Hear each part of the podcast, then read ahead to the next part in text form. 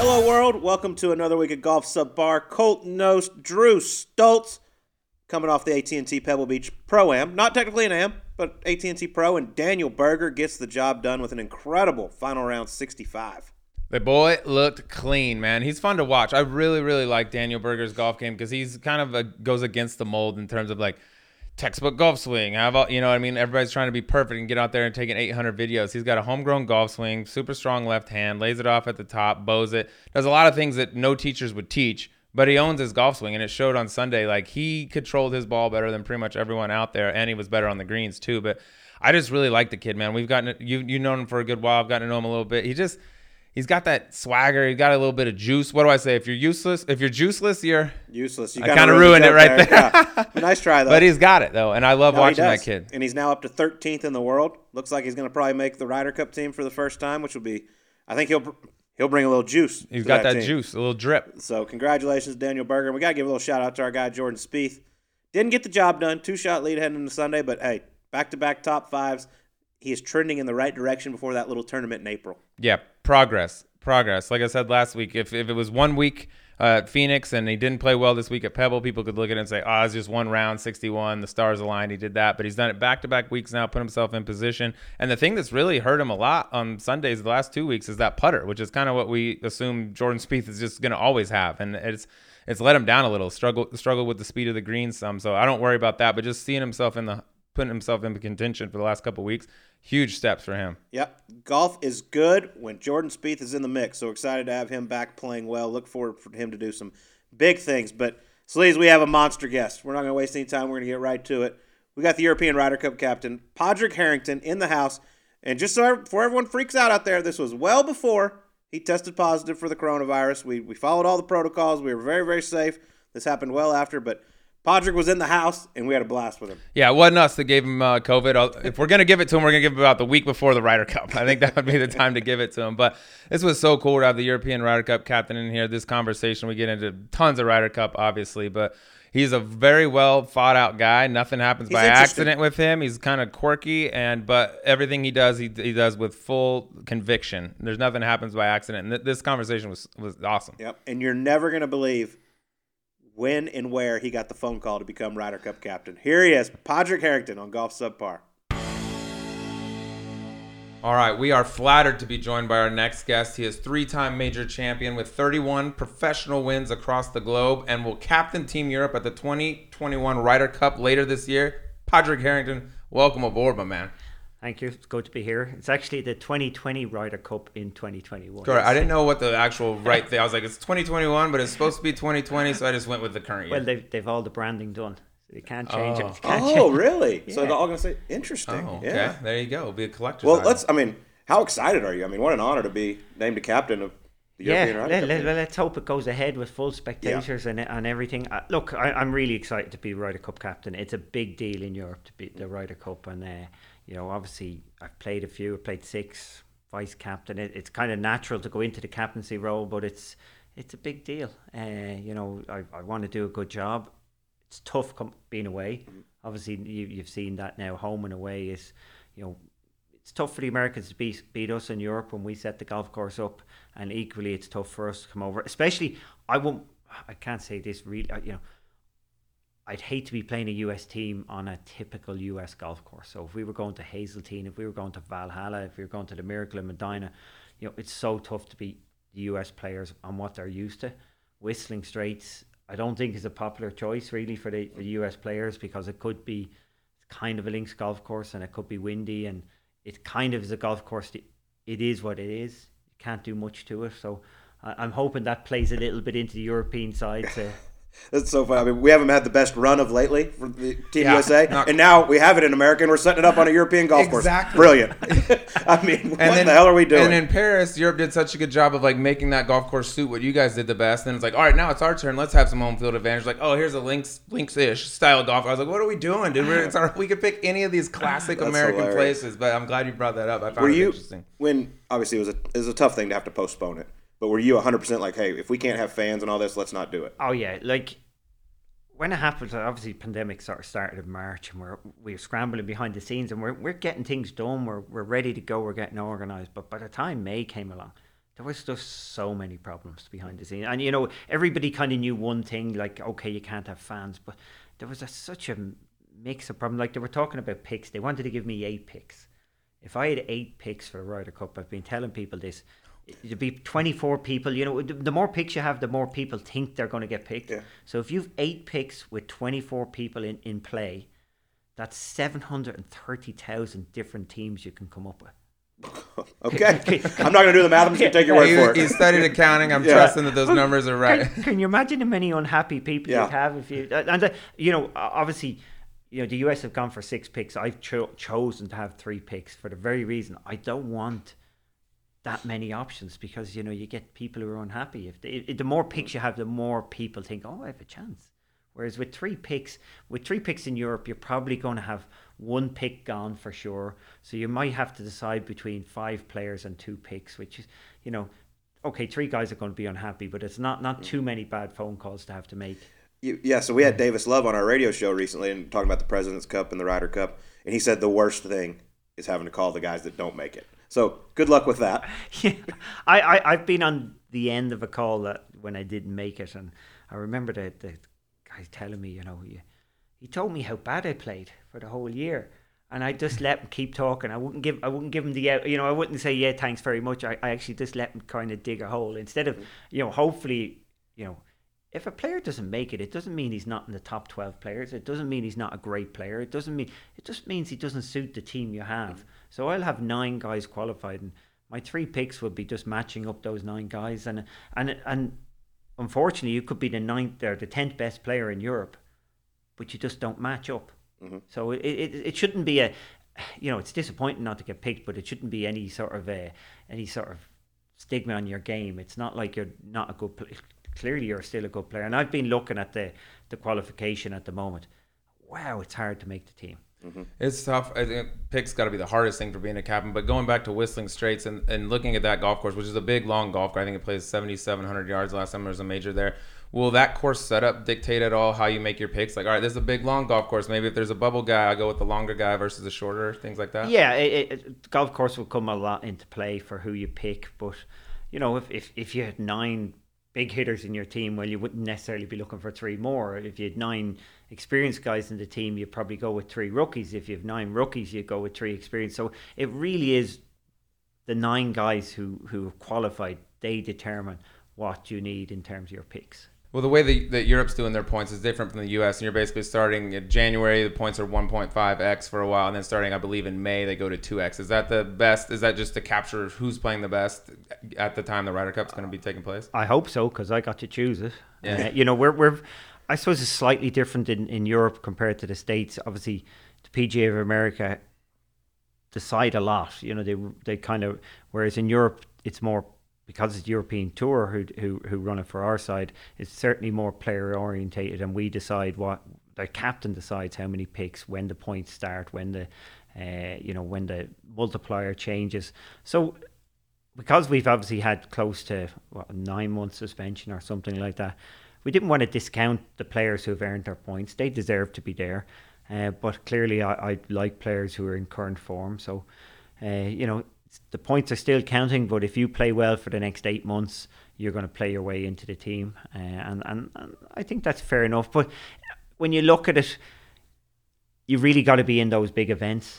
You know, you got to be in the majors. You got to be in those world events where there's some serious points. Uh, you got to be sort of maybe top 50 in the world, maybe top 75, so that you're playing in Bay Hill, so that you're playing in uh, TPC, uh, the players where the where the extra points are, and that's a good thing from me from my perspective. I want to see the guys who qualify, you know, the rookies to be actually playing in the big tournaments where they're under more pressure, more stress, uh, and just you know you want you you want a guy who can handle that that sort of pressure and stress, and you want to you want to have a guy who's got a little bit of stature because you know he, he whoever it is, if it's a you know a rookie or somebody like that, you, you want them to be able to, to go up against the, the best players in the world. You know the US team is very strong world rankings wise. There's no doubt about that, and you, you you don't want them to shy away from that sort of thing. So the more he plays in majors and and hopefully uh, we, hopefully you know I I want a rookie or two that maybe can get. I, I'm not saying he has to go and win a major, but I'd like to see where he's feeling it on a Sunday and, and see how he does. Yeah, you mentioned the pressure. Can you think back to your first Ryder Cup? I mean, you played in six of them.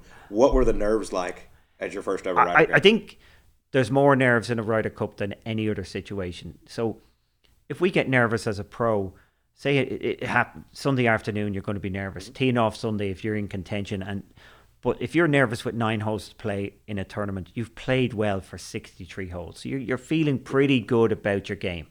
In the Ryder Cup, you could be playing terrible. You know, you could have qualified, but you mightn't be playing well at all. You mightn't be having a bad week. You're thrown out there Sunday. Maybe you're down the order, you know, hoping to have a quiet day.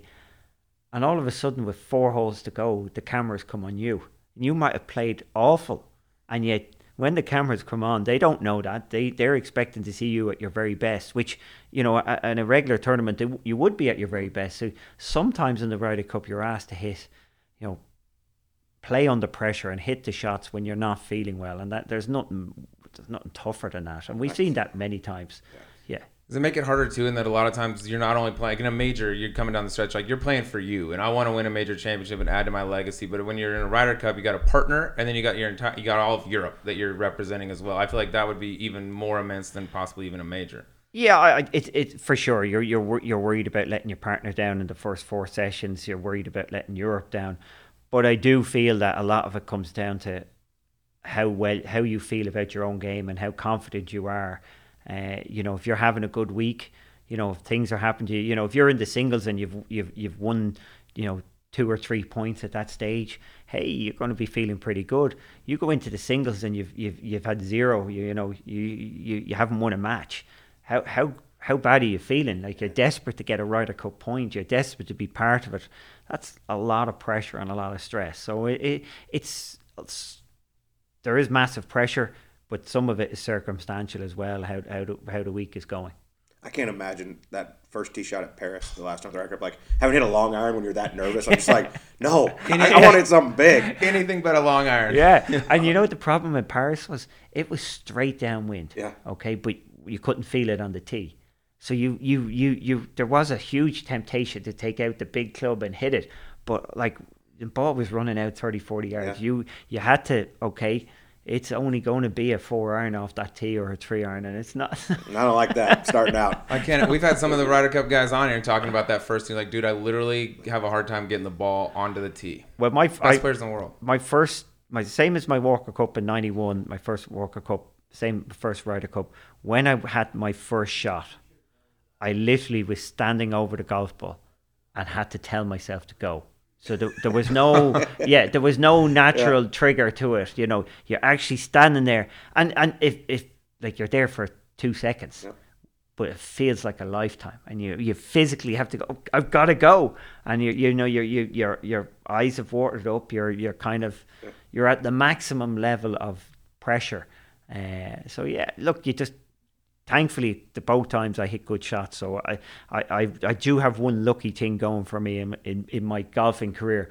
The more pressure I've come under when I've hit that, I've actually, you know, when my back's to the wall, I've actually tended to hit good shots. So I, I some of my worst play comes when I'm in between. Mm-hmm. You know, when I'm worried about it but not panicking. Yep. When I'm panicking, I'm okay. You mentioned uh, the Walker That's Cup. strange. Yeah. So we played. I played the Walker Cup over at, in Ireland at Royal County Down, and Dustin Johnson and I were alternate shot partners in the first one. And they go to announce his name, and they go, Dustin, you hear whoosh, Johnson. He hit it before they finished his name. And I go, what the hell was that? He goes, dude, I was so nervous. I just wanted to get it over with. I, I got to tell you a better story about Dustin Johnson. So 2000 and I'd say it was 2009. So I'm obviously, I like, I'm double major champion. Mm-hmm. I'm playing with Adam Scott, uh, TPC Sawgrass, and our third – was it Adam our, th- our third anyway pulled out. So Dustin Johnson is our replacement. Mm-hmm. So he's the reserve. Now, Justin Johnson, who's Justin Johnson? We didn't know who Justin Johnson was 2009. So we're standing the first tee there at TPC Sawgrass and, you know, hitting this little cut off the tee or with a driver. I see this kid standing there with an iron. I'm going, wow, he's nervous, isn't he? Probably hit about 285. Yeah, yeah. This, got it. This thing came off like, oh, that was a bit different. Yeah, Are you, like he, I wouldn't have known who he was. Yeah. Like so, I, I knew pretty well after that tournament that this guy could play. He's yeah. Yes, It's, it's you uh, were you were right. It's looking pretty good. Uh, with the, all the success that, that Europe's had, you guys have had you know won seven of the last nine. Coming in as a captain, is it? Are you trying to put like your stamp on things and do things different, or do you just stick to the blueprint that's been working for so long? basically tell us all your secrets. Yeah, I was gonna get yeah. to that in a minute. I want to know everything. We won't tell anyone. I would definitely stick to the blueprint. Uh, you know, what's all the good stuff that's happened over the last number of years. Try and do all that.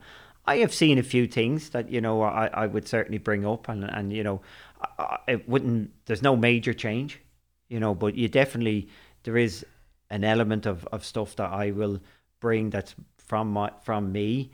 Uh, you know, I, I, I would assume somebody like Bernard Langer in 2004 I would look up to Bernard Langer in my in my whole career. He's kind of a good role model for me, and I feel I'd be a bit more like him.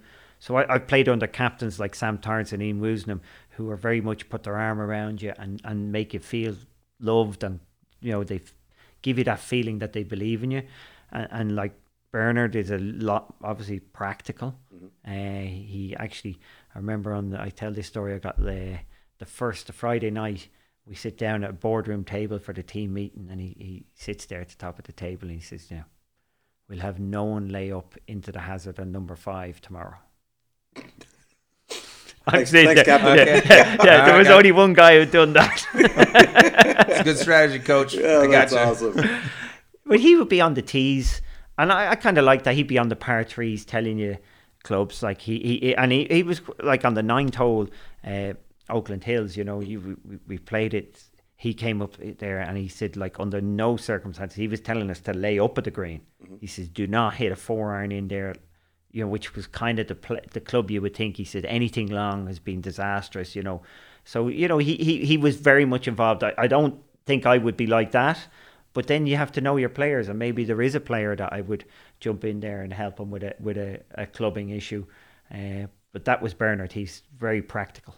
As a player, were you a were you a vocal guy in the team room, or were you just kind of the chilled, sit back and I, I, I no, I don't think I was that vocal. I, think that, and that was one of the problems in two thousand and eight. Uh, you know, we were missing. It was a strange year. I know. I know this. This is a strange one because you know Darren Clarke didn't get picked, and he, we didn't have a Monty who normally would lead and lead in the golf course and would be vocal in the room, and we were we kind of needed a replacement. Uh, and, and Darren is larger than life, and, and he probably could have done that job in the team room. Uh, the three older players were myself. I just won two majors, and I wanted nothing to do with anything but myself in terms of I would, my, you know, I was just trying to get myself organized, and you, you know, sometimes it's like that when you, you, you know, you're you're just busy, busy, just I was uh, just trying to manage myself. So I didn't do the job, and the two older players, Lee Westwood and and, and, Miguel Angel is we you know there was no leaders there we didn't do it you know and and Faldo you know he, he just we were missing everything that week and it could have been it you know I have to say the pick that Darren Clarke could have been the difference you you really do need uh, and you know I would say looking from the outside it with the with the US I think that's often been a problem with them because you know Phil is that natural person he's the guy that players want to follow him the players like him. They love what he says and, and all that. But Phil can't do that when you have a better player in the room, Tiger. You know, Phil can't get up and tell Tiger what to do. Yeah. You know, and, and I think that's been a huge. I, uh, I, I don't know, but I would assume that's an issue. You're you, you need a player who feels comfortable to be out there and leading. But I, I would it'd be very hard to be doing that with Tiger Woods sitting beside you, wouldn't it? It would be. What do you? I mean, obviously he's he's hurt right now, but what do you think the chances of Tiger being on that Team USA will be? you know, I, I from what I saw Tiger at the President's Cup, you know, he he, he has changed. Mm-hmm. You know, he, he he gave a lot more. I know he was captain as well, and he played. I think Tiger has become more dangerous in that environment because, as I said, there is a stage like like I said about myself in two thousand eight. At one stage, you're just managing your own golf. Then you get a little older, and there's like in 2010, I would have had a better role in the team because I got picked. And I think Tiger now understands he's got two roles to play. He has got to give back and help the other part of the team. uh, with motivation and, and just being Tiger because you know everybody would love to follow Tiger. You know that that's that. You know if, if he's prepared to give that of himself, I think his team would, would fall in behind him. Uh, so that is a worrying area for me for sure. And I think that's what was like in our early 2000s when Tiger was at his peak. I think that was part of the tough thing in the Ryder Cup is like everyone was scared of Tiger. You know, you would dare go up and sit down and eat with him and things, and all of a sudden you're sharing a, a team room with him. I think it'd be hard to be like, oh, let me put my arm around this guy when meanwhile I've been terrified of him for the last six years. Yeah, I, I, clearly Tiger's changed in his personality completely. He's a he's a much softer, friendlier person than he was when he was back in the early 2000s, which was a very disciplined, focused he was a great guy to play golf with because he was just so straight in the golf course. Like he said, if he Tiger said good shot to you, you knew you knew you hit a good shot. He wasn't going to say good shot to an average shot. You know, he was just just such a solid individual, but very focused on his golf. So it was tough for him at the Ryder Cup because you know he liked to practice at six o'clock in the morning, and be done. And then he's been told, no, you're, you're going out at half 10, you're going to be out in the golf course five and a half hours. And he's saying, well, when, when, when am I meant to do my bit of gym work when you know it, it was a very hard for a good player. And remember all golfers are self-managed. So we did we we decide exactly how much work we're doing how much practice we're doing you know when and when we're doing that. Whereas at the Ryder Cup you're given like a schedule. And you you know you've got media 8:30 on Thursday. You've got you know you've got to be in a tux at at 3.30 on, on, on Wednesday afternoon. This sort of stuff can can be tough on players. Uh, and I would have said it was very tough on Tiger because, you know, he, he, he really did, like he his practice rounds on, on tour. You never saw him at the golf course. Well, I didn't because I wasn't an early. I'm a I'm a I'm a late person, not an early morning. I, he'd be finished and gone at 10 a.m. in the morning. Yeah, it's I never saw him out there at all. I, I was I'm with you. I wasn't yeah. teeing off at 6:30 in the morning. No. but you mentioned Phil Mickelson earlier. I want to bring up your relationship with him because y'all have I had dinner with y'all one night in Charlotte, had an absolute blast. But y'all, uh, do y'all have a bet every year, or is it, or is it just? Uh, that was back in. I think that was back in the day when we were when I was playing certainly better. I wouldn't want to be betting with him at the moment. Uh, yeah, no, we we had we look. Phil is a he's one of the few guys. He's got great banter about mm-hmm. him, you know, uh, and I know it comes across a little bit now, but it's it's obviously easier when it's when there's no cameras there. We've had a few good ones at different tournaments when we travel the world, where you know, usually it's it's loser buys dinner, mm-hmm. pretty straightforward. He he, I caught him once or twice. He caught me in in in Singapore one year, which was a, a real doozy because he. Uh, so I, I he he beat me during the week, so I buy him dinner and and he organizes actually I don't know why I'm buying dinner but he organized the the steakhouse we went to and we we turn up private room obviously at the back and I I'm I'm arrive on time but Phil is there already and he's got the sommelier mm-hmm. and he has all this wine lined up and there's like four of us and I I'm not I don't drink wine my caddy doesn't drink wine Bones as we know is not a big drinker but he has like four bottles already open and he's got this uh, you know he's all talk about the wine, but obviously this isn't getting in this is enough. I'm having steak and chips, like you know, it's it's not it's not a big it's this is not a big purchase, and we we you can't really get through much in the food, can you? So uh, this kid comes in, or or the, the, the manager comes in and says, you know, there's a kid out here. It's his 18th birthday. Can he have a, a picture? So brings him in and has a picture. So Phil gets a bright idea. He says, "You're 18. Oh, you'll have a bottle of wine." So Phil orders the same bottle of wine we're having, the, you know, the nice bottle of wine, and sends it out to him. I paid for that wine. But that kid thinks that Phil Mickelson bought yeah. him a wine, oh, and he bought nice. some. He sent another bottle out to another table, and I, and they're all thinking Phil Mickelson's such a nice guy, just yeah. trying to build up the bill. He's getting all the credit for it. And then he and then he this dessert wine, Inniskillin. You you've been there. Yeah. He just, it's a wine. Yeah. This guy looked like he talked about this wine. I even had to taste this wine because he talked about, oh, this is so nice, Uncle. Like, yeah, it was. Was it as good as the price? It was well. It was as bad as the price because I was paying. you, got, you got, got, a sip of it. It wasn't yeah. a ten thousand dollars sip. I can bet yeah. that. Did you ever get him back for that? Have you ever got to sting him back? I think with Phil, you do okay. Yeah, yeah. No, I, I I've done done okay. I haven't really, you know, as I said, when you're, you know, generally in that sort of situation, I'm having steak and chips, burger and chips, and a coke. I really can't burn anybody when it comes to, to buying dinner. That's hilarious. One year at Charlotte, you also got him a gift and put in his locker. I uh, got my handbag, Yes. a man bag. Tell him about it. Yeah, now I was impressed with this actually. Man bag. Yeah, And we so you know he, he we saw him somewhere. He's got like a little satchel with his with his money in it, and or not a satchel, but it was a quite a big wallet. It looks like George Costanza's. I mean, Yeah, yeah, it was- cards in it. well, Well, it- man purse. Yeah, well, it, it was too big to be a wallet. Like it was, it was, you know, I, I don't know, it was t- like twelve inches by four inches, and we're going like that's not a wallet. What are you doing carrying that around? Him? He said that's like that's like a man bag. So we went out and we bought an actual handbag. Like this is like over the shoulder strap, you know. A, a, a li- I don't know what the, the ladies would call a little bag, you know, but it was, it was and fair enough, we put it in the locker as a present. And he didn't say a word. He put it over his shoulder, walked around that locker room, and left the clubhouse with it on. Didn't say a word to anybody, did not explain a thing.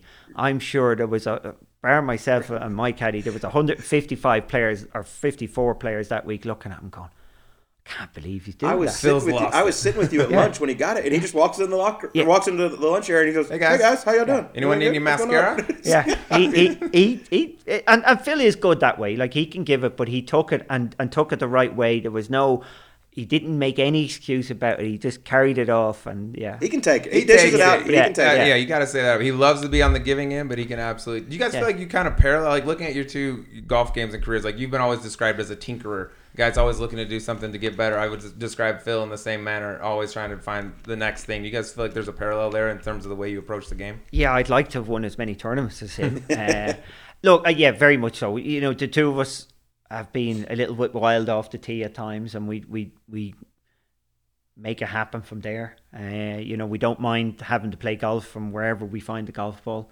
Uh, we would have good short games. So there is parallels. Obviously, he he's, you know, he's like you know, his career like it it really is a. a like it's hard to believe how good a career he is. You know, unfortunately, he goes up against Tiger, and and you mm-hmm. know, if it it really is a stunning career, and most of it was against Tiger, Yeah. which is you know that's you know it was hard to hard to win those tournaments there, and and especially it's tough when Tiger was at his best. It's tough to go up against him because you you know, you know, you know you're going there and you're you're on a hiding to nothing, and, and that that's the hardest thing when you know, no matter how well you played when you finished around the golf and Tiger was in the tournament, you check to see what he shot, and you just prayed that he wasn't. You know, you were praying that he wasn't up on that leaderboard. Uh, it was the one name you really looked for when you were when you in Yeah. those years. That thing pops up at the top. You're like, oh god. Yeah. Here we go again. um, but who who obviously you mentioned Phil. Who are some guys when, when things are normal? You'd like who are the guys you'd go hang out and have dinner with and stuff like that? You know, the, the, now very much Irish based. At the start of my career, very much Irish based too. When I was in Europe, there was like there was about fourteen Irish pros on the tour, and you didn't. There was no arrangements. You just turned up at seven o'clock in the evening. Everybody would be there, and you go out for dinner, and uh, it was great crack. And and it and that's kind of how I've the last couple of years, last maybe three, four, five years. You know, I was really trying hard sort of 2014 15 i had the putting yips and you know you're out here and you're grinding and it's it's no fun in that situation. The last five years i've enjoyed far more because i've made much more of an effort. Uh, you know with the irish guys we just constantly go out for dinner and and, and then i really enjoy the social side of the tour now. More more so than i would have in my in my in my heyday where you're working hard and you're you're you're you know you're doing everything you can like I was telling the guys now, you know, you know, may, maybe you know, back in two thousand eight, I, I would have been up three hours plus before my tea time. It would have been, I would have been doing like forty five minutes in the room uh, of exercises. I would have got to the golf course. I would have done, you know, 20, 25 minutes, thirty minutes with a physio. I would have done, uh, you know, a ten minute dynamic warm up. I would have been on the range an hour and ten minutes, probably more than three hours before my tea time.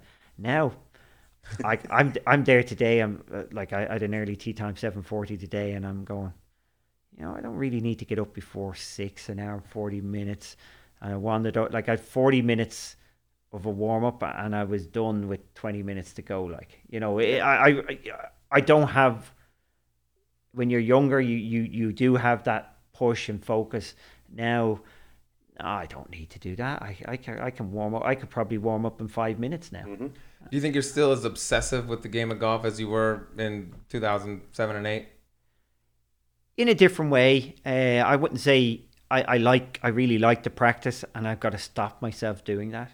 So my my biggest problem is when I'm on the range. I can hit a golf shot on the range that's second to nobody. Nobody. I was on the range this week. I got 191 ball speed. Oh my God. You know, but for one moment, I can hit a shot second to no. I can hit a, a towering five iron with spin like on the range and I get so attracted and sucked into that on the range, which isn't actually golf. You know, because say if you're standing on the range and you're hitting a five iron, say on the on the range this week, I'm hitting five iron out there on the range two thirty, but if I miss hit it, I'm hitting it two fifteen. That's fifteen yards out.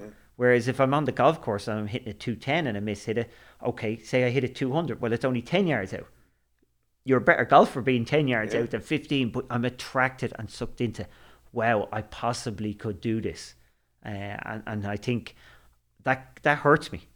It hurts me to hit too many good shots in the range. 230. Yeah, still that's got some speed. 191. Damn, that's moving it. yeah, but you know, I, I don't bring it to the golf course. Like I like I, my. But the problem is, you don't need that.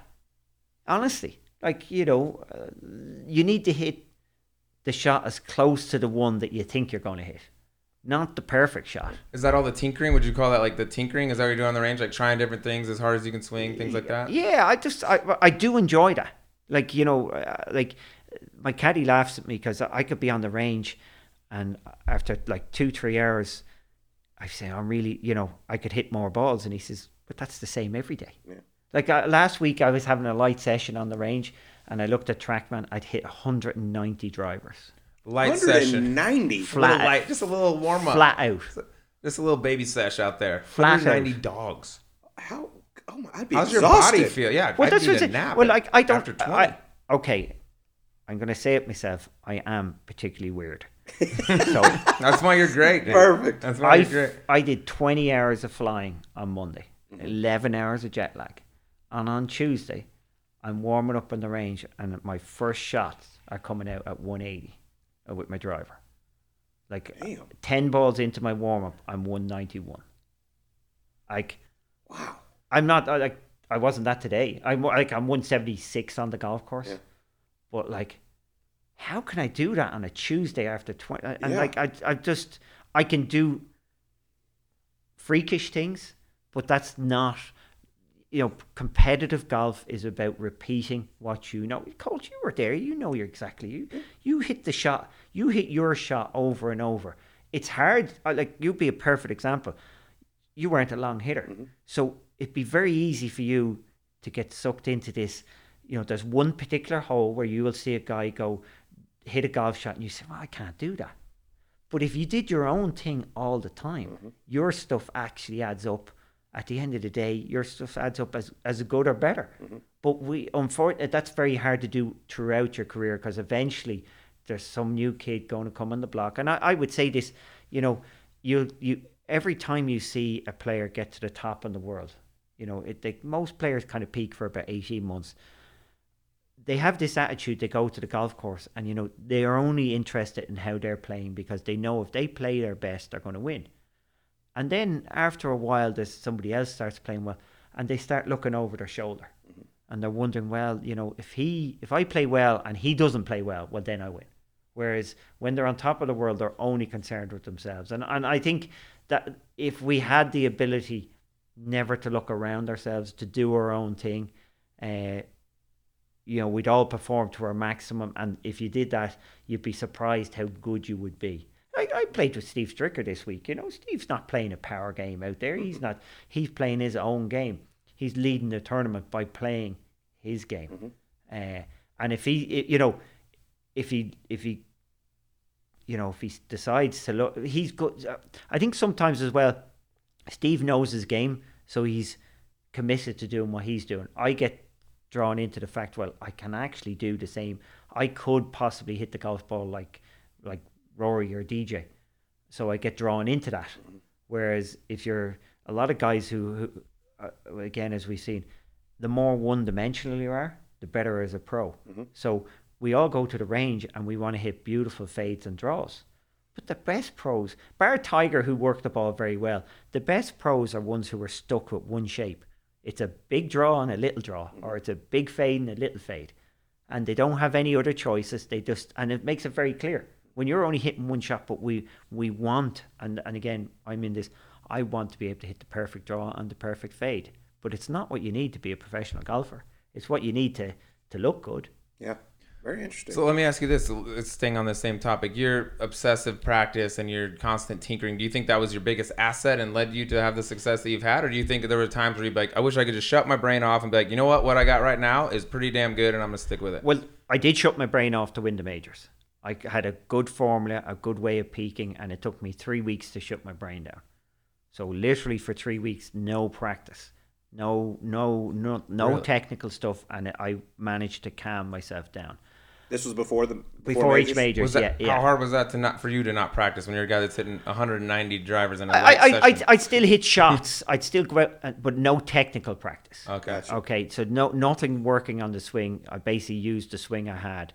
I think, yeah, it's it's uh, like I'm I'm this is I'm I'm my, in my fiftieth year, so I'm- I'm committed this year to giving myself a run at what I can this year, and I know that means no more technical practice. I've got to stick with what I've got. I've got to play play the game in front of me, and it's it is interesting.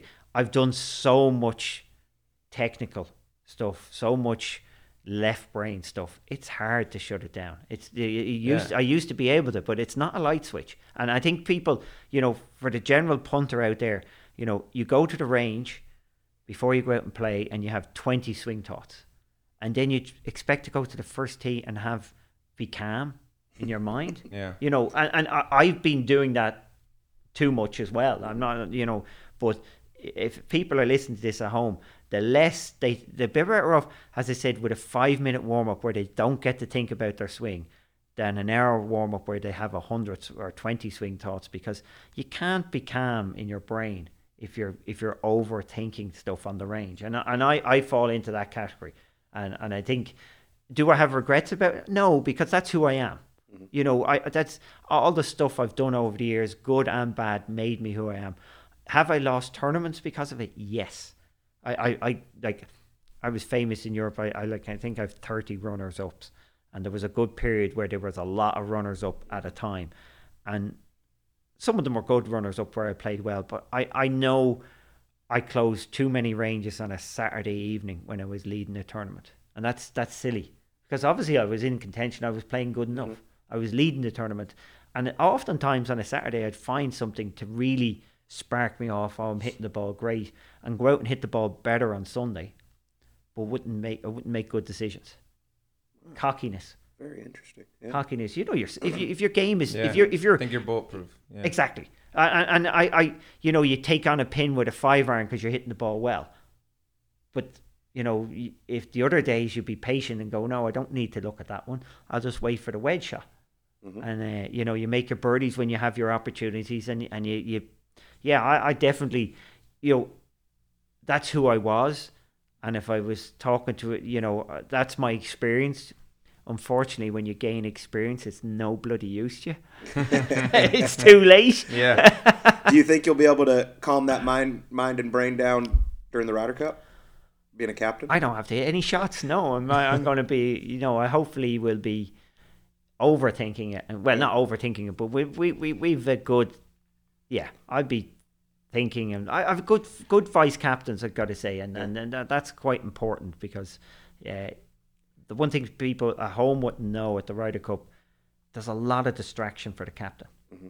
You know, there's a lot of media, there's a lot of pressure, there's a lot of time constraints, there's a lot of things to be done. Uh, he doesn't get, you know, it, it's not as simple as people would like to think that mm-hmm. he's there nice and relaxed and he's able to see everything. He's not. Uh, so uh, y- your vice captains are, are, are very important. What is what is something maybe like that even we wouldn't know like being a, a captain of the Ryder Cup team? What is something behind the scenes like you've had to deal with already that probably you never even thought about doing? I spent uh, like over an hour on hats. See, there you go. There you go. Perfect. That's- Over the an hour. uni is important, man. They done a presentation about hats, I thought I was buying the company after 15 so I can tell you that New Era built made the first baseball hat. So they started off in the 20s making hats for Wall Street. And in I think I think it could have been around the, the Great Depression. The Cleveland Indians they made a hat, baseball hat. So they made the first baseball hat then. Now obviously they've moved on and they showed me all their iconic uh, you know, pop stars, movie stars who wear New Era hats, and I sat through how many four panels and six panels, and, and uh, if anybody's ever seen me wear a hat, they realise I don't wear a baseball hat very well. Uh, it's generally a little bit crooked and it sits down in my ears. So I ended up at the end of the meeting, and I was very. I says, you know what I'll do? I'll get you two players off my team who know a bit about hats, who like hats, and they will come and you can do the presentation. but it was a full hour on hats. It, it was it was fun. I, as I said, I do understand the business proposition of New Era now, uh, but it's uh, but I, I will say, say this: the likes of, of, of Rory has never worn a hat at the Ryder Cup. Yeah, so many Europeans seem to not wear them for the Ryder Cup. Well, it didn't fit him. That's why he didn't wear it. So now, you know, New Era And he's got are, good are pretty good. They have so many different styles that he will have a hat that will fit him. So he'll likely wear one this time. That's good news. These little things. Yeah. These Let's- little well, things you don't well, think I, about. I, I actually, I, I would tell all my players, and this is a selfish thing: wear a hat. And you might go, well, well, well, what's so important wearing a hat? Why would you, you know, if you have the option of not wearing a hat, why not? This is, well, this is really. They'll take so many pictures of you during the Ryder Cup, and if you're not wearing a hat, they will use them in every publication for the next two years without your sponsors. Mm. So I say, put your hat on so that you know, and it, you know, if they're if if a golf magazine or something, uh, you know, somebody's trying to put a picture out a year later and it's got a Ryder Cup hat in it, everybody, well, that's out of date. So Yeah. they have to use a current picture with your current sponsors. These are things captains I know, mean- dude. Well, it's, it's a player. No, you should know. It's very frustrating as a player, as I said. If you know this picture keeps turning up, and you go, and your sponsors get on to you and go, well, well, you know, we're paying for that fault. hat. You know, Yeah. why aren't you wearing a hat? And you go, well, it's it's out of date. Where where would you say being named Ryder Cup captain ranks in your career?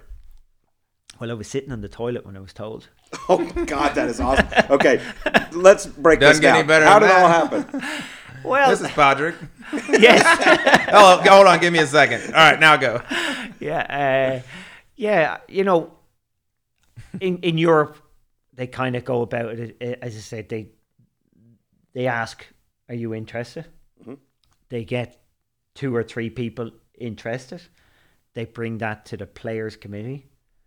Uh, usually, they would have a favorite, so they'd know, but they would have a second and third just so it would. Some years it's competitive.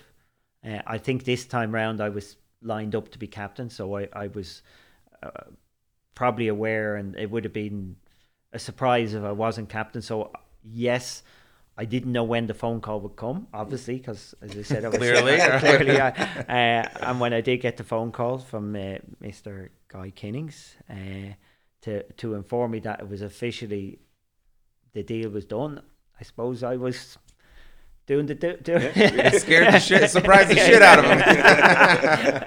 That's great. Uh, is it hard as a captain, like when it comes to selecting the team? You've had a relationship with all these, more or less. I feel like every guy on your team you'll know in some capacity. Is it hard to separate, like, all right, let's put the best team together, but also set aside friendships? Yeah, well, it's interesting for me because uh, you know, so, I suppose the some of these players I've played against. Uh, okay, they are younger than me, so some of them I've been competitive with. Uh, so they're my peers, and then we have some young guys, and y- you know, some of these young guys, ah, they they, they don't know me. If you know, uh, you know, they, they, uh, so I have to build a relationship with them. But the, most of the guys, the older guys, I have to maybe soften my relationship with because you know I I would have been a feisty enough character on the golf course and I know would have been a hard nut in that sense. So I have to be a little bit softer now and, and, and not see people as my competitors. Now as you get older, that happens. You know, I, you know, if I meet somebody who I played against twenty years ago, and you know, say we were rivals, you're now because you shared the same experiences. You you, you now feel like you're friends, and you say, "Do you remember that day that we went at it?" Sort of thing. Uh, so there's an element of, of softening with some of the guys I competed against, and then there's an element with the younger guys of of of just trying to build that relationship.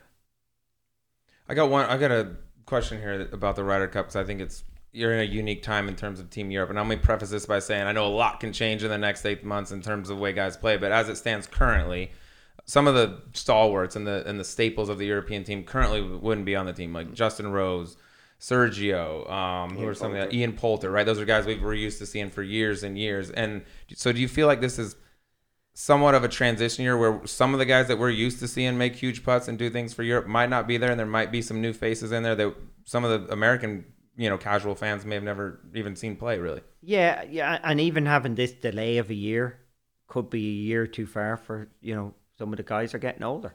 There's mm-hmm. no doubt about it. Uh, I think Europe has done well in the past by having new, fresh faces in the team, by having rookies. So I, I, I do see there's a little changing of the guard. Uh, there is a, enough of those guys that there will be. I, I don't think if you look at the team, there's still going to be nine players or so that are super experienced. It's just that we might have 12 or 13 or 14 players that are are super experienced, and some of them are, are definitely, you know, there's just not enough spots for them. Uh, but, you know, there is a little bit.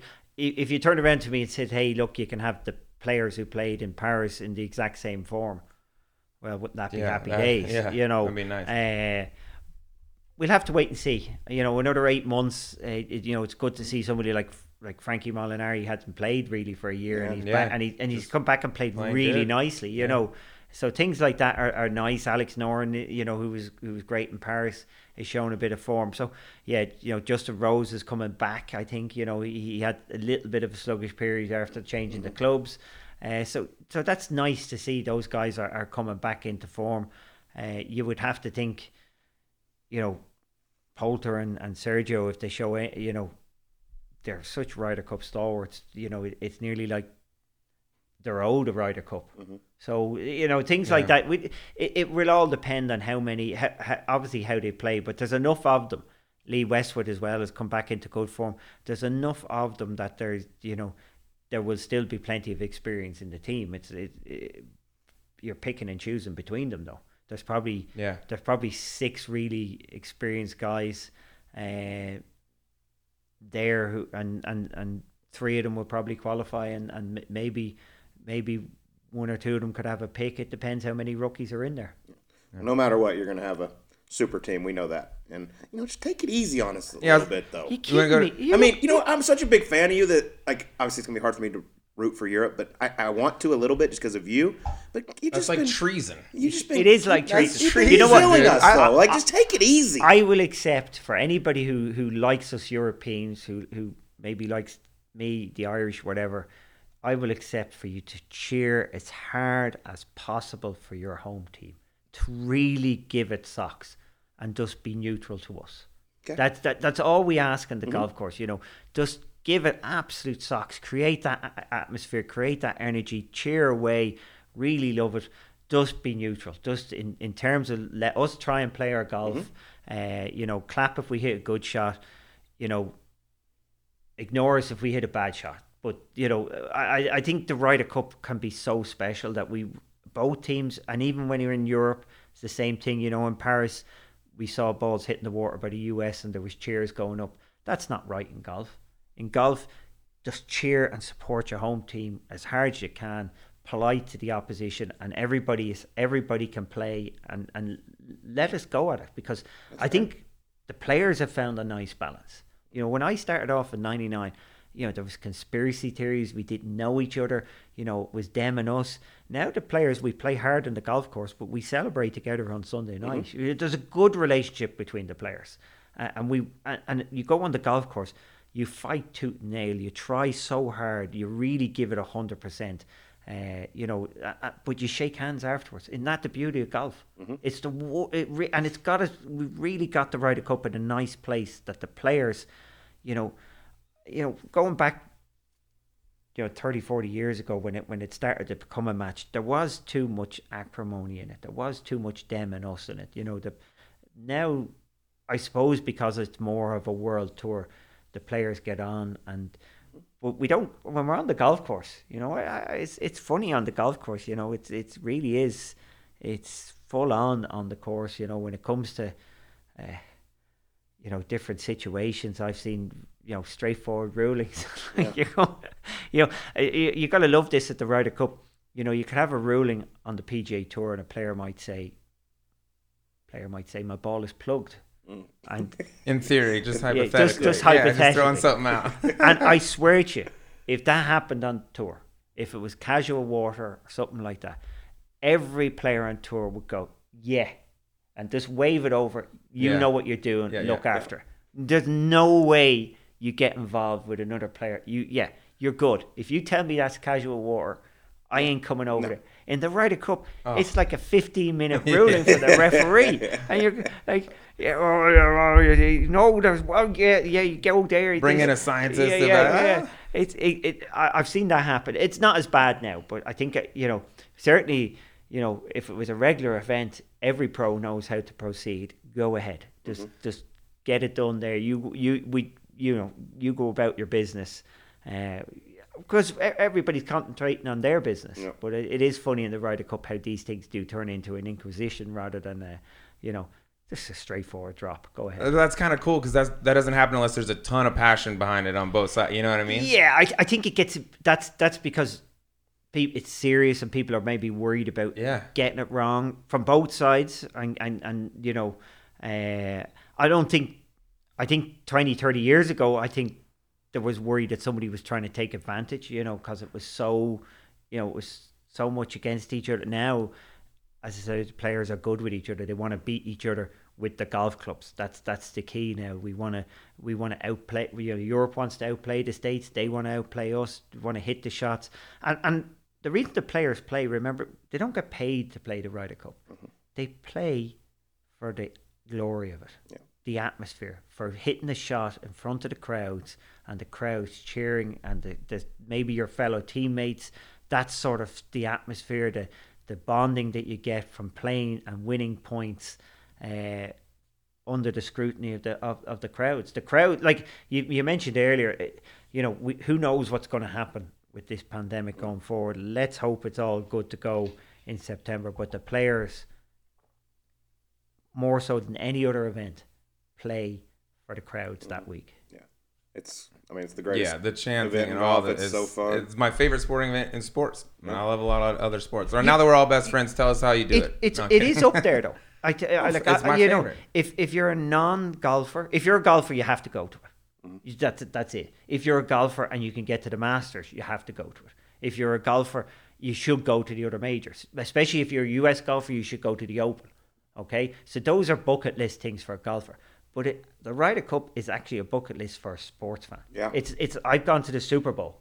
Okay, I like I like American football, but it's something you have to do. You gotta go. I've gone to the Olympics as a sports fan. You gotta go and do these things. The Ryder Cup is right up there as something that if you're a sports fan, don't need to know anything about golf. You can still go and have a great time, understanding that you're watching people sweating out on the golf mm-hmm. course. You're watching people, you know, and, and I, I think that's true with all sport. You know, people ask me, if, you know, if I watch any sport. I say, well, as long as there's pain involved in it, I'm going to watch it. You know, as long as the person losing, it means Yeah. something. Or the person winning, I, I, it doesn't matter who's playing, what what the sport is. If you can see the agony and ecstasy, you're going to enjoy watching mm-hmm. it. Yeah. And that's never more clear than that's why the Ryder Cup's so cool. You mentioned no money, no nothing. It's just for the pride. It's just for the your country, your your you know your team, and it that's it's my favorite sporting event in the world, and I'm looking forward. We to can't it. wait for it. All Yeah. right, but now, it's, Actually, no, I have to say this yes. now. I played with Dan Majerle this week. did Oh, you Thunder. Thunder Dan? Ah, Yeah, on the dream team. So there's another one who What- who played for Glory. He can Yeah. play a little bit too. He is a very good golfer. Yeah. We, Yes. So uh, uh, scratch golfer, and we get paired with plenty of scratch golfers and pro ams and, and this and that, and you you kind of go, yeah, I'd be happy to take him on. Not Dan. Yeah. Dan knew what he was doing. He's a big How'd you man. like that backswing? His nickname Yeah. Thunder. It's more of a lightning backswing. That thing yeah, don't he, get too he's far got back. little short, Yeah. snappy. I, you know, I I I've been doing some some videos for social media videos, and now I'm putting them on YouTube with golf lessons. Uh, so I did all the, everything I know is on Instagram and Twitter.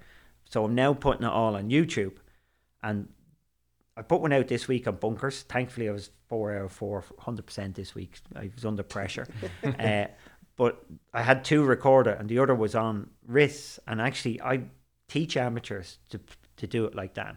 Like amateur golfers think that they're going to hit the golf ball properly or further by using their torso and and hip turn. It adds so little to the golf swing. It, it, it's it's a little bit at the top end, you know, making the proper turns and all. But most of the speed comes from just swinging your hands and arms, and your hands determine where the club face is. So why do people try not to use them? Mm. And Dan is a great example of somebody. He just gives it a little flick. He puts a strike on it, you know, and he, hits, hits it it. out there. He hits it. That's cool. You And his hands it. are massive. You- you Yeah, well, good okay, When he that's it, shakes yeah. your hand, you feel like a little He's baby. a You're like, massive "Ah, human. It's like, a big- I mean, big you, guy. you watch him on TV when he plays, you're like, oh, don't he's hurt not, me. not that big, and then you see him in person, you're like, Yeah, oh my yeah. god. He's a- and he moves it for a backswing that gets to about right Yeah. here. All right, Now here we go. let's get into we, we, the segment we call Emergency Nine. Nine fun questions. Just know a little bit more about Padraig Harrington. Okay. All right, I'll start it off. We ask this to everybody. There's a movie being made about the life of Padraig Harrington. You can pick any actor to play you. Who's it going to be? Oh, Dead or alive? Yeah, I sh- you know I, I obviously should pick somebody who is. Uh, I would go. I should pick the. I, I would like Matt Damon. Okay. No. Yeah. Do you have one? I Liam Neeson. Liam Neeson. Yeah, you know Yeah. It's, it's it's funny when you pick. Taken. Yeah, I know, but uh, he's Irish. Yeah, he's Irish, Yeah, yeah. but the Yeah. problem is. You, you never look to your own, if you know what I mean. If Yeah. you, you got your Irish actors, you go, no, I'm not too sure about that that accent or that. You know, you prefer, uh, yeah. He be he's a little bit tall now to, to Yeah, do he's the a big job. boy, I, that- I, I think Matt would be more athletic. I had Jim Carrey. I don't know why. I just kind oh, of Oh wow, that's Yeah, a big thanks. compliment. Yeah. That's nice. Funniest man alive. Yeah. All right, you used one earlier in the in the show. I want to ask you, what's the what Irish slang word do you use the most in your everyday vocabulary? Feck. It's like yeah, like Feck. feck, Feck. feck off. So feck. So I, I in school feckic is actually so my a teacher would say to us feckic feckic a vic right, which means it's Irish for you will see sun. So a vic is sun. So you will see sun. So you know, as in trying to Interesting. yeah. got that? So feck, feck, feck is a shortened version. Uh, most people think it's actually the, sh- it's a it's a bastardization of F U C K. That's what I thought. Yes, mo- it is, but it's actually an Irish word as well to see. Oh, it's a real okay. It's a real word which means to see, as in with your eyes. so to you see. say feck, like Feck. is that's a regular Feck word? would probably be What's the most uh? regular Because you said earlier, you, I think you said if the average punter out there, what's punter? Is a, that punt- just a a punter, bloke? a punter in general is a gambler. Oh, so somebody okay. who's, but we now is turned over to any person who's watching the sport. He's the Oh, general okay. punter out there. God, it's amazing. I just I would use that and trying to explain it. Just a punt. A punter would be the guy betting on a horse race. Okay. He's the one putting the punt hmm. on it. Never So it's either a either. gambler or someone at least watching it. Y- yeah, right. but it's now turned into for all you punters out there. yeah everybody who's sitting at home who's got We're an punters. opinion. Yeah, you're you're you're Yeah, you're, we're- you're, we're- you're- we're well, your Colt- punter. Colt has done it. Sorry, so you're a punter. Perfect. I like it. Fair. All right, next question. I know you're not the biggest drinker. You only do it when you celebrate. But Sleaze and I, we like to get amongst it a little bit and drink. If we were going to go toe to toe with Darren Clarke and Shane Lowry, who would we have a better chance of handling at the bar? Not fighting, just drinking. I'm going to tell you the truth about Shane. Shane, you- Darren Clarke's going to win that hands down.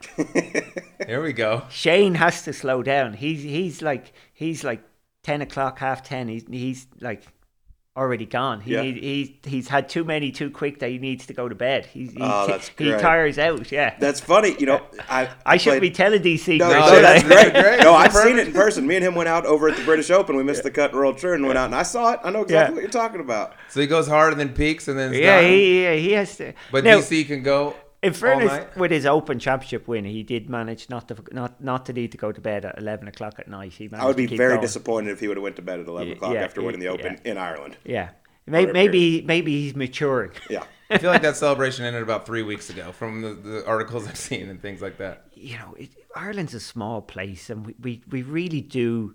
I think we're one of the better countries in the world for enjoying our success with people. We, the, I, I don't believe you know some people say, oh, you're you know begrudge it. I don't think they do. I think they they enjoy it. Nobody enjoyed like Shane is really a man of the people, very much so a man of the people at home. He's you know you could get him on a on on any sports show and he would sit there and talk about Gaelic football or hurling or, or, or soccer Uh, he's very much, he, you know, he's very comfortable whatever sport. He's do- he's one of the lads, really. He's awesome. Yeah. Yeah, that's probably guy. why his win was so popular. Yeah, Part it, was, it was very, very popular. He he, he is just he's a kind of down to earth guy that they they. Uh, by the way, I am saying that some of this is image. You know, most kind of people. Shane works hard. He works hard in the gym. He he doesn't drink during golf events. You know, he, he's he. This has changed, by the way, in professional golf. So you know, w- when I started out back in the nineties, the culture was you know you finish around the golf, a couple of pints in the afternoon, back and a couple of pints at dinner. You know, it was normal. You know, obviously people like me came along and you know we started working more and more and more. There was no drinking, so you very rarely find at a pre- professional golf tournament any pro drinking during the week. Now they've kind of it's gone more now to the stage, stage and, and and this is they have a good way of you know obviously they're young guys so they're not we're not talking here you know they should be out enjoying themselves. It'd be crazy if you're in your twenties, you know, not to be living your life. But they're very serious about golf. They work very hard. If they miss a cut or something like that, if they're miss uh, weekend off, yeah, you'll see guys go out and enjoy themselves. But they don't do it. And, and Shane is a perfect example because he he would have people would be at home thinking, you know, he's having a couple of pints. Yeah. He's not. He doesn't drink at all during a tournament. He works hard. He goes. He's pretty big into going to the gym. Uh, he's nowhere near as big as you think he is. You know, people look at him on TV and think, "Oh, he's a big lad." He's not. He's a big, strong fella. He's a fairly barrel chest guy, so he's never going to look skinny, and he wouldn't be a good golfer if he was skinny.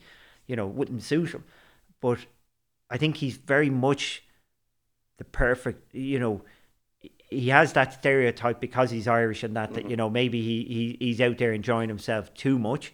It's not that at all. He he he has a good balance to time and place because we know as well a pro who comes out on tour and has room service every night and doesn't leave his room he'll he will not last that you're going to turn into a, a, a mental midget mm-hmm. if you're sitting in, and I would say this if there's a businessman out there a businesswoman out there if you're traveling the one thing you never do is spend time in your hotel room because if you sit in that hotel room and start looking at those four walls you're going to find yourself problems. A lot yeah. of problems. And we've we've Yeah. seen that with professional golfers again because we've a good system in Ireland a, a good mix of where we've had to drag pros out you know who've had a, a bad day or an average day drag them out of the room. You look you're not staying in. You're mm-hmm. coming out to dinner because if you don't get out and relax that two hours for dinner or whatever it is in the evening time that's when you can reset and get yourself away from thinking about three putting the 18th Yeah. yeah, you, you just you just do not spend time. I, I would tell you, I haven't had room service ten times in my career. Really? Don't spend time in the room. That's interesting. Yeah. It's well, good, good bit of did, advice. did- well, did you, it, it's a big thing for European pros coming across. The the Europe, we- we've had a good few good pros come across to the states who have failed in the states, just not doing well. If you don't, if you come to the states on your own, because we don't know the U.S. sports, especially college, I'm completely lost on college sport. You know, the professional sport's great. College sport just kills me. That when they start talking about, it, I'm going, "W- you know, why are you a die-hard fan of that college? You went for three weeks. You know, if, if if you don't finish your college in Europe, that sort of on your CV that disappears. Over here, you guys carrying the colours of a college that they went to for three weeks and flunked out of. I just don't get this, and I don't understand the college side of things in the states. But again, if you- if you're European, it gets very lonely over here. It's kind of weird that you've got to bring somebody. So I have my best friend basically caddying for me. So he ain't going to sit in the hotel room. So every night, you know, we're going to go out and like one of the- like I I- in, in we oftentimes will come back to the hotel because I practice because I was practicing hard. Come back at six in the evening. Could be a couple of hours sleep, and we go out. We could go out at nine o'clock till eleven o'clock or twelve o'clock, because you feel like you're living if you go out at that time. Honest to God, if you go out, if you go out for dinner at six o'clock in the evening, if you go out and get drive through, if you get takeaway at six o'clock in the evening, if you go for the early bird m- menu, you do not feel like you're living a life. Hey, uh, you have to tell us. We, Yeah, we- you're the cool- You know, no, yeah, but, but I, we're- I'm, I'm not saying I, I wasn't drinking on those No, nights, no. you know, as in, but I would go out many, ti- uh, uh, like the European, I'd have enough sleep, I'd go out from nine o'clock to 12 o'clock, and I'd feel like I'm living a life. Because w- w- you know you do, you don't feel like you're living a life if you're if you're finished at half six and you're sitting in your hotel room, you know, trying to find something to watch on TV. That's that's not a, a, that's not a healthy place. yeah. Yeah, and then you do it week after week after week. Yeah. and you drive yourself absolutely The things you learn about crazy. I know, dude. I feel like I'm. I need to be taking notes right now. All right, all right, Patrick. Next one. Is it disappointing when you go to all these tour events and the practice facilities aren't even as nice as the ones you have in your backyard? I've seen it on on social media, dude. It is nice. It is a joke. At first, when I saw it, I was like, "That's an, that's a country club. That's weird. The clubhouse is right next to the green like that." And then I'm like, "No, this is his house. It's it's crazy." Yeah, you know, what what would you do with it? Like, you know, you, you as a kid, you you you, you I didn't have a pra- my practice ground in my golf club was 120 yards straight up a hill with a howling gale off the right. So I always wanted a practice ground. And of course, you you go out, you're successful, you make money, you know, so you buy what you want. I, I'm not I I'm not a yeah, I, I just It's incredible. but it's the only thing I wanted. Yeah, it's so the you, best. you, you like if you looked at me, you'd probably find well, you know, I did a couple of cars. You know, how silly is that? Mhm.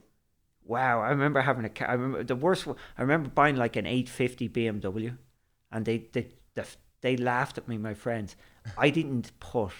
I didn't get to 2,000 miles on it. Wow. And, and, and, and I'm very bad with cars. So I just leave. And of course, if you just leave it sitting there, you come back like two weeks later and like it's the battery's dead. Mm. This car never moved. It just didn't move. Good Like, purchase. I, it, Yeah. I, I, it was a great purchase because then it then realized, wow, you know, you just you just you, yeah, but you have to go through it, don't Mm-hmm. you? You have to learn buying all the. And by the way, cars are twice the price in Ireland than they are in, in the US. Yeah. Like it's very easy to drive a flash car over in the US. In Ireland, when you, I have never put like I I I actually I have a few cars, but the first car I bought in 1998 was the first car I ever bought. First car I ever owned was a Mercedes SL 500. I still have it, and it ha-. And it hasn't got 30,000 miles on it. That's hilarious. Well, you don't got to leave because you got to you got your practice Yes. facility in your back. Last question on that: Do you have a greenskeeper or something? Because it Yes. looks perfect. Yeah, yeah, oh yeah, of course. I, I don't. Yeah, you, Yeah, I didn't know if need you were that. out Yeah. there mowing no, or not. I no, figured not. No, I'm not. I don't. I awesome. don't. Yeah, I It's have. the, if you haven't seen it on social media, check it out. It's the best really backyard. cool. It'll make all of you very envious. Uh, all right, next question. I'm sure you've seen Conor Moore. Yes. He impersonates a lot of Yeah. different tour players. You being one of them. On a scale of one to ten, how would you rate his impersonation of you? uh, I would give him nine. Nine. No. Yeah, it's a I think I think he's he's really he's got it down. More like at the very start, I wouldn't have done it. I give him nine. I actually like I like his impressions. He he he. Very hard when you're doing impressions because you want to make them funny. They've got to be close, but they can't go over the over the line. Of course. And I think he, he I suppose, obviously because now he works for Golf Channel, he, he does have to. He does nice, nice, uh, Yeah. good. Now I will have to say, obviously, you know, if you're not being parodied, you're not you're not doing well, right? But I have. I'm a permanent fixture on most of the radio shows at home. So my permanent fixture is literally every time on a radio show, it's the truck reversing is Patrick eh eh, eh, eh, eh, all the way. Uh, that's yeah. So uh, I like it. Hey, good job, good. Conor. All right, that's nine. Yeah, that's, a, that's yeah. Tip I, of the cap. That's, I, that's re, real, well I think he, he, it's a because we've seen him obviously progress. He's really done a nice job, uh, and he's very you know it's amazing with this. As he's improved, you can see how he's trying to learn all the time, and he, he's it's it's there's an artist in there. It's a, Yeah. an artist with a bit of work. It's not it's not all get how he talent. does- Yeah, it's Yeah, that's a talent. His Poulter is. It might be my favorite one. All right, next one. Any chance the Padraig Harrington handlebar mustache makes a return for the Ryder Cup? I mean, we gotta have the people want this dude. If you told me it would make a difference to my team, I would You'd do it. absolutely. I think the that- Americans would embrace it if they sh- see you show up looking like one of the Hell's Angels out there. But ah, I like this guy. Yeah, actually, I'm just thinking to myself, you know, Hmm? There is a kind of thing now, and God, they haven't brought it up, but I'm sure they will. You know, if you Thomas Bjorn did this. He got a tattoo. Yep, Yeah. right on his butt. Right on the butt with a yeah. half point too. I, Extra ink. I don't have any tats, so I, What? Do you, I mean, let, what, I mean, any- this would be a great show to say. Like, so the butt's completely available. Yeah. That's great. would you? Uh, would can we say you'll do that if you do get the win? no, you can't. Dang it! Nothing to do with you guys. There's It's only- true, but I just o- want you to say on, on No, our no. show that There's only twelve people that can say that. okay, Okay, and they ain't you guys. Okay, that's fair. Nobody uh, could push me into this, but twelve people, and unfortunately, I shouldn't have brought it up because, yes, mm-hmm. it could, this could cause me Yeah, problems. this I'm could gonna be have an to- issue. yeah. We're the Yeah. 13th and 14th. No, no, Yeah. I'm going to tell you, and nobody's listening to this. Obviously, You're- Clearly. you're, not allowed to tell them. Okay, if they, I'm, I'm, I'm hoping they've forgotten. I don't think they have. I'm they, they're gonna have something planned for you. Don't worry. I'm hoping. Wasn't it Paul Casey was one like one like and he's like it wouldn't be the worst if we missed this butt because then there'd be an extra half point that gets tattooed on Yeah. his ass. No, yeah, he came on and told us that It was story. the extra half. Yeah, point. yeah. He did have to get the yeah. Yeah, another. I don't know. What does that take? Thirty seconds of getting That's your so ass. funny. All right, All right, is it mine or yours, it's you. man? Okay. Obviously, you're gonna be captaining Team Europe. We don't know who the team's gonna be yet. We have an idea of some guys that are gonna be on there. If you had to pick one guy, current guy right now, that's most likely gonna be on our team to make a ten footer to win the Ryder Cup, who's it gonna be? Wow. Last match, this whole thing's tied, ten feet. For winner. all the marbles, as we say. Who would I want that to be? A lot of punters watching. Yeah, well, uh, you know, clearly I'm I'm I'm sorry, Rory, it's not you. okay, Awesome. okay, Love it. Yep. okay. We'll assume he already won his match. Yeah, yeah, yeah, yeah, yeah. Yeah. Rory, you've won five and four. It's Yeah, okay. you're- you're yeah, on the yeah, sidelines. early there, early door. And true, you know, I, I think, I think I, I, you know, couldn't look past Jon Rahm. Mm. I just, you know, he, he's he's a young guy, but he looks like he's just got a lot of bottle. Yeah, I'd No, like to have him on He our team. He does. Yeah, He wants that light too. yeah. He, he looks like he. He yeah. wants that stage. You know, the, it. You know, I'm, I'm trying to think back through the guys who had puts to win. You know, obviously Kaymer holding a nice Mm-hmm, putt, but he's been a lovely putter. But Paul McGinley holding the winning putt in 2004. Paul McGinley was the unluckiest putter that's ever set foot. Really? I played a lot, obviously a lot of team golf, a lot of golf with Paul, and like Paul is the guy who could hit the perfect putt all day and it would miss.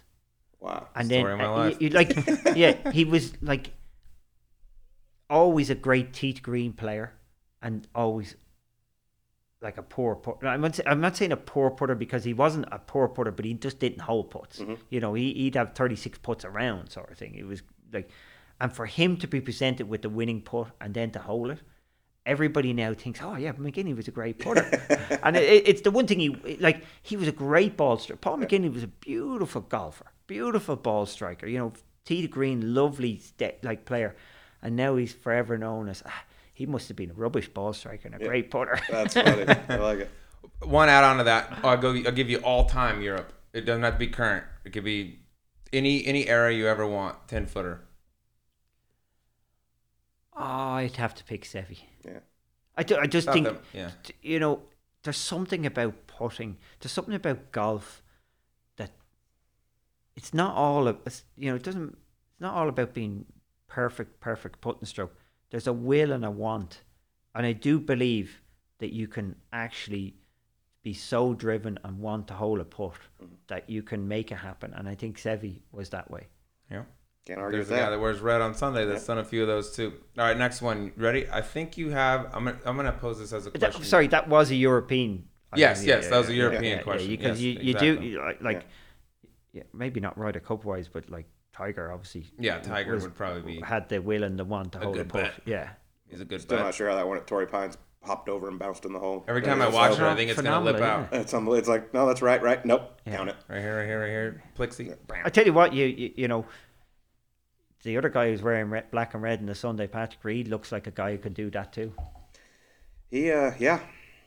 That's a, that's a subject for another day. Yeah, Yeah, he he. Say what you want about the man. He rolls Yeah. the rock and he ain't afraid of a whole lot. But Yeah. yeah, we'll. Um, he just he just seems to like drama. He, Yes. I, I think he feeds off it. I think it fuels him. Yeah. Yeah, without question. All right, next question. I'm going to ask this to you. This is a question to you. I want you to answer it. I think you have arguably the most unbreakable record in all of sports. Do you know what it is? No, If you had to guess. You're the only player to win three par three contests at Augusta National. Yes. Is that the most unbreakable record? I don't think anyone wants to break it. That's why I think it's the safest. I and uh, you know I'm entitled to actually go and play the Masters Par Three tournament every year. I got my invite this year and now. I, I, I can't see myself turning up to try and win it unless I'm in the tournament. But I really wanted to win the Par Three and the Masters. You want to break the curse. Oh, I, I don't believe there's a curse. I want to prove everybody wrong. I don't believe there's been enough time over time. Only there's what been seventy five Masters or so, or a mm-hmm. little bit more. That's not enough to prove that you can't do it. I just really like the idea. I, I've my whole life I want to prove everybody wrong. I, I've a big, you know, I'm the youngest of five boys, so you know it really is. Like if, we, if you told me that sky outside was was blue, I tell you it was green, and I want to, you know, I like that sort of thing. And the Masters, I always, I try, I want to go out there and win it so that I could just prove everybody wrong. I love So that. you're clearly not superstitious then, yeah? I would make every effort to debunk any superstition. Okay. Absolute rubbish. Yeah, you have to be if you're going to win that three times. But you do realize superstition works. In what if- regard? Well, if you believe it, it Oh, if you believe it, yeah, if It- it- like the, yourself, the- yeah. Mm-hmm. the placebo effect, and it, but the problem with it, and this is why I, I don't tolerate superstition, as much as it works if you believe it, it works against you very quickly if you believe it. So, like you know, Yeah. parking in your favorite car park spot, and you win, great. And then what happens when it's important and you don't get your favorite car? You know, this it's uh, you know. And you're going to wear out your favorite pair of underwear anyway, like you know. yeah. know, Happened to me, dude. That's the end of my career. Uh, love my lucky right. greens. Last question. We were talking before the show. You you like you you'll drink to celebrate. yes. Okay. When when you do something cool, so you obviously you've got a claret jug, a couple claret jugs, Yeah. and Wanamaker trophy. Which one's better to sip that vodka out of? Uh, you know, obviously claret jug I think is a is a much more drinking vessel. I think uh, the the one yeah, I love that terminology. It's great. I, I, I got to say, the first drink that went into it was my manager's. It was we actually picked a drink before I won the Open. On the week of the Open, on the Monday, my manager is drinking John Smith's Smooth Bitter, okay, out of a can. And like I says, oh, if I win this week, I'll put that in it. So that was the first drink. Then clear enough whiskey goes in, and, and there's a reason for the whiskey going in. Okay, and I, I I have to tell you, anybody who wins a trophy out there, when you're drinking out of that trophy, there is always that little nagging feeling in the back of your head. What went in this before? Mm-hmm. Yeah, it's just, Yeah. and and like you would you would drink and you would go, yes, I've done that, but then there's always one guy. Like I had a a, a relation, cousin, young guy, big lad, very Irish. Wow, did he like drinking whiskey out of that? Like Yeah. every time I'm going, you know, wh- where's it been? What's like what's in there? You know, obviously whiskey kills everything, so it was. Yeah, it, it, it is the, it is probably the drink to, to go with for, for, for the the trophy, but there is that nagging feeling of where's that been before? A little easier to pick that one up too compared to the Wanamaker. Yeah, I think the Wanamaker would be like your uh, your, your high school prom. You'd Yeah. be mixing the drinks in. Oh, put the and- punch and- in. and- Yeah, and become scoop- everyone's and Oh, scoop scoop. it. okay. Yeah, yeah. It- You can feed a party with that it- one. it- The it is a- for a private it- party. it is a big trophy to Wanamaker. That's And actually, strangely enough, when I, because I had both at the same time, so when I the Open give you the they give you a ninety percent replica. So when you've got a ninety percent replica, you can't tell the difference.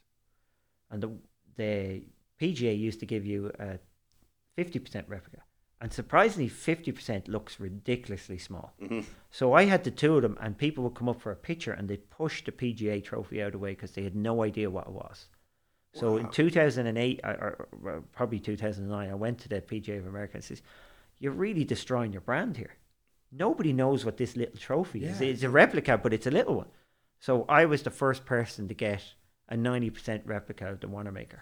Oh, you did. Yeah. So is Changed that the is that game. go on Yeah. from now on, or Everybody, are you the only I- I- one? yeah, and, and Yeah, I, I, gotta I do believe they, they've. uh, I think they went back a few years, or, and certainly you can. You, I think you get given it. I don't think you have to purchase. Sometimes you have to purchase. Sometimes like there's a limit. You can't get a whole stream of them. Like with the open, you I think you get, they give you one free and you can buy one, Mm-hmm. but you can't because I wanted to buy ten. I did. I, I said, one in every I was the first person. Yeah. I said like, like how many can I buy? Yes. These are like, but and then they brought in a rule actually that no, you can get you get one and you get one and you get the one you win, and I think you get one time to buy another replica. But they're they're One- they're ten. they're really cool. That's awesome. Yeah, good Yeah. conversation piece. I'll tell you Yeah, what, this yeah. has been really cool. This It has has been a been blast fun, for us. man. Padraig, thank you so much. Best of luck at the Ryder Cup. Let's take it, take it easy, okay? yeah, maybe Just- bring the stash back, and we'll think about being Yeah. quiet when you guys are hitting. You know. Yeah, eh, We got a lot of influence on this show, Patrick. We'll send the we'll send the soldiers out there. I, I, I, just be as hard as you can. Be as you know, really get behind your team, really support it. But you know, when it comes to the the opposition, just, just let us have a go. we You got, got you. it. We're looking forward to Awesome. it. We cannot wait. Thank you so much, my man. Thank you. Thank you, guys. Sleaze, we're USA all the way, but that was so cool to have the European Ryder Cup captain here. We're digging in a little. I wanted to know the secret Yeah, sauce. How do you guys do it? What do you do? Uh, the team room, all that sort of stuff. But man, it's so cool to sit down with him for, for that long and to dig in. I thought I found it really interesting. Like with this being a different year and the Ryder Cup being pushed back, you look on the U.S. side. And we got six captains picks. That, that opens up the opens up half the team could be a pick, you know, and it could go all the way down the list. He didn't want that. He went the opposite way. and Said I only want three. I want the decision to be made for me. I don't want to have to make a bunch of different decisions that could then be questioned. So it, Yeah. it's kind of two different strategies on the two sides. He's going to have most of, most of his team is obviously going to be playing the best golf leading into the Ryder Cup because he's only got three captains picks. But the one thing I took away from that is you never go to the shitter without your phone. 'Cause That's a- you- who does that? You gotta Yeah. you gotta take it. Whether Yeah. you're looking at social media, what it is, or if you get a call to become the Ryder Cup captain, you gotta have your phone in there. You never know who might be calling you while you're dropping a quick deuce. And in his case, it was a rather important phone call. But what a what a time to get that what a call. story that was. So I, good. I love that so much. And also his relationship with Phil Mickelson, I think is so cool. The way they go back and forth, playing jokes on each other, having the bets here and there. Uh, really cool to see a guy who's obviously a superstar in America and a superstar in Europe to have such a great friendship. I think he and Phil, there's actually some like real par- parallels there. Padraig was a constant tinkerer in his golf game, always doing something. Even after he went through that stretch of winning all the majors, he was trying to revamp his swing and do new things. And Phil's the exact same way on the American side. No matter what, it's feel like something, whether it's equipment or swing or whatever, he's always trying something new. So I feel like those two guys actually like parallel one another pretty well. Yeah, but it was a blast sitting down with Padraig. I mean, I felt like he could go for four hours. He didn't want to stop talking. I think he would. I think we could have him back and do three hours and not talk about golf for one second, and he would have plenty to say. He's just a fun guy to sit down and have a conversation with. He really, really is. Very, very entertaining. And speaking of fun and entertaining, let's get to last week's gambling here on Golf Subpar. Producer Mark, can you please tell us what happened at AT&T Pebble Beach? Yeah, so Drew, you came in with the lead. You took Will Zalatoris, finished T55, 18,000 and change. Hey, Top another six. check. Another check. Another top 60 for the sleeves. Colt, you had Jason Day, who came in at 30, 30 to 1 to the event. He tied for seventh for 228 $930, putting you back in the lead by $79,619. That sounds wonderful. I hope that's exactly how it ends. But now we have got Big week, a dude. big, big week. The Genesis Invitational out at Riviera.